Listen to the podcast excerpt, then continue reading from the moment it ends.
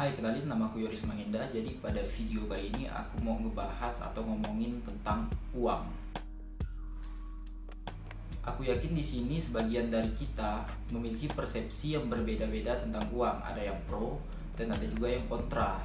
Sebagian dari kita ada yang menganggap jika uang adalah segala-galanya dan sebagian lagi mungkin tidak. Ada juga yang menganggap jika uang adalah sumber dari kekacauan di seluruh dunia yang kita rasakan hari ini dan ada juga yang menganggap jika tidak ada uang adalah sumber dari kekacauan tersebut. Namun bagaimanapun pro dan kontra mengenai uang ini, whatever, karena bukan itu yang menjadi fokus utama kita pada video kali ini. Namun mungkin bisa dibilang the first principle thinking tentang uang ini atau cerita di balik uang yang kita gunakan untuk memenuhi kebutuhan sehari-hari kita saat ini apa sih esensi sebenarnya dari uang ini Nah, sebagian besar materi di video kali ini aku ambil dari buku dan narasi-narasinya Yuval Noah Harari, yaitu penulis dari bukunya Sapiens: A Brief History of Humankind. Jika kalian pernah baca buku tersebut, mungkin kalian langsung dapat paham atau mengerti ke mana sih arah pembicaraan kita atau obrolan kita mengenai uang pada video kali ini. Nah, untuk yang pertama, jadi apa sih sebenarnya uang ini? Kenapa orang di seluruh dunia dapat menggunakan satu sistem transaksi yang sama, menukarkan secari kertas yang disematkan sebuah nilai untuk mendapatkan sebuah barang, produk, atau jasa?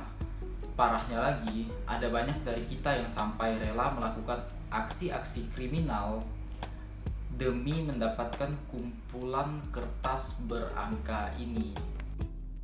Namun, sebelum dapat memahami mengapa hal tersebut dapat tercipta dan terjadi, langkah awal yang perlu kita lakukan mungkin adalah mengenal terlebih dahulu pencipta dan pengguna dari sistem transaksi ini. Siapa lagi kalau bukan manusia itu sendiri?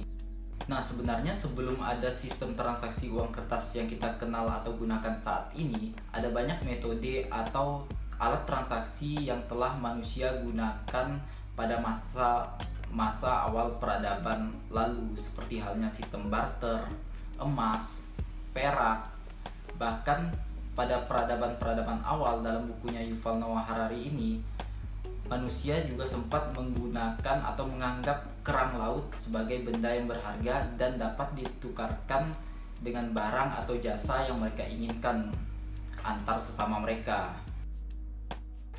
Namun, apa pun benda yang digunakan untuk bertransaksi tersebut, baik itu emas, perak, mutiara, kulit kerang, atau bahkan uang yang kita gunakan saat ini, memiliki satu mekanisme yang sama yaitu kita menukarkan sebuah benda atau nilai untuk mendapatkan suatu barang atau produk atau jasa yang kita butuhkan dan hal tersebut bersifat real.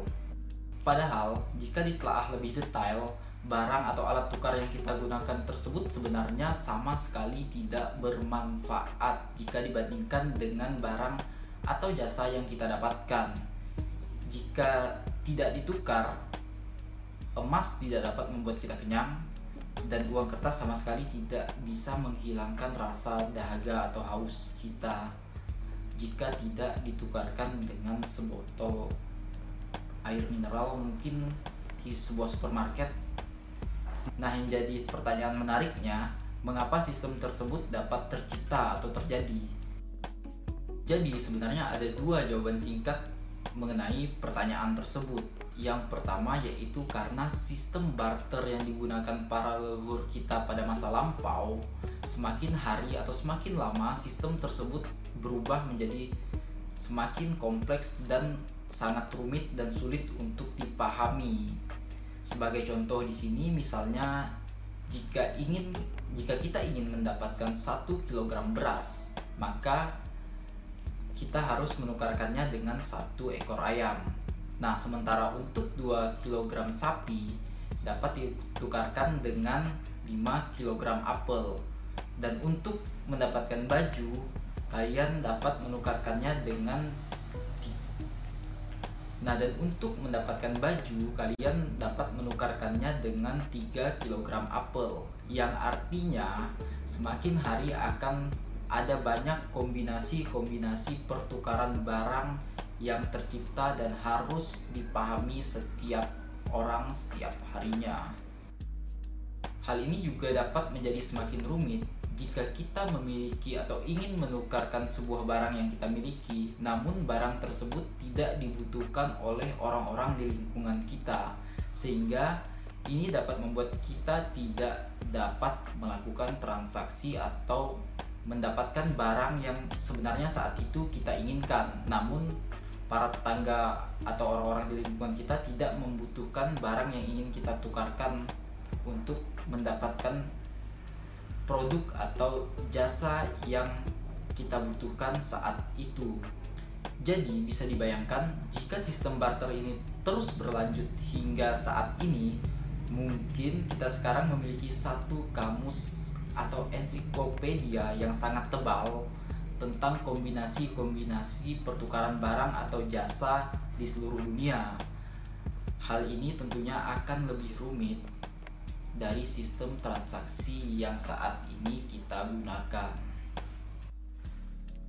Sedangkan untuk alasan yang kedua mengenai sistem transaksi uang saat ini yaitu sangat erat kaitannya dengan sifat manusia itu sendiri yaitu tentang fiksi. Nah, suka atau tidak suka, kalian harus percaya jika manusia sebenarnya dapat dikatakan merupakan makhluk fiksi yaitu satu-satunya makhluk di muka bumi ini yang dapat mempercayai hal-hal yang bahkan ia tidak pernah lihat, rasa maupun dengar. Sebagai contoh di sini, kita bisa mempercayai hal-hal seperti adanya hak asasi manusia, Tuhan, agama, ideologi, yang intinya hal-hal tersebut berbasis pada kepercayaan dan tidak pernah kita alami secara langsung. Tidak juga jauh berbeda dengan hal-hal yang disebutkan tadi. Uang yang kita gunakan saat ini juga sebenarnya adalah merupakan sebuah fiksi yang dibuat manusia yang berlandas pada kesepakatan dan kepercayaan para bankir atau pembuat fiksi tentang uang ini berhasil membuat kita semua percaya jika secari kertas yang disematkan angka tersebut memiliki nilai yang kemudian dapat ditukarkan dengan suatu barang, produk, atau jasa yang kita butuhkan. Tidak hanya uang kertas, bahkan emas, perak, berlian, atau benda-benda berharga lainnya sebenarnya dikatakan berharga karena kita semua sepakat benda tersebut memiliki nilai. Celakanya, menurut Harari, satu-satunya fiksi atau kesepakatan yang paling kuat di dunia dan sulit sekali untuk dirobohkan saat ini adalah uang. Karena jika kita berbicara mengenai agama, ada banyak orang di dunia ini atau ada banyak agama yang berbeda di dunia ini. Dan jika kita berbicara mengenai Tuhan, ada segelintir orang atau kelompok tertentu yang tidak mempercayai keberadaannya. Namun, jika kita berbicara mengenai uang, baik itu orang yang tidak beragama, orang yang tidak percaya akan keberadaan Tuhan, siapa pun dia, seluruh orang di dunia ini sepakat dengan sistem transaksi atau fiksi mengenai nilai atau angka yang disematkan di secari kertas tersebut dan kertas tersebut dapat ditukarkan dengan barang, produk, atau jasa yang kita butuhkan. Sebenarnya tidak ada yang salah mengenai hal ini karena jika barter diterapkan pun sistem tersebut pasti akan menjadi sangat rumit saat ini dan kita mungkin bakal kesulitan mencari komposisi pertukaran barang di ensiklopedia barter yang mungkin hari ini sudah berbasis aplikasi. Terima kasih dan semoga bermanfaat.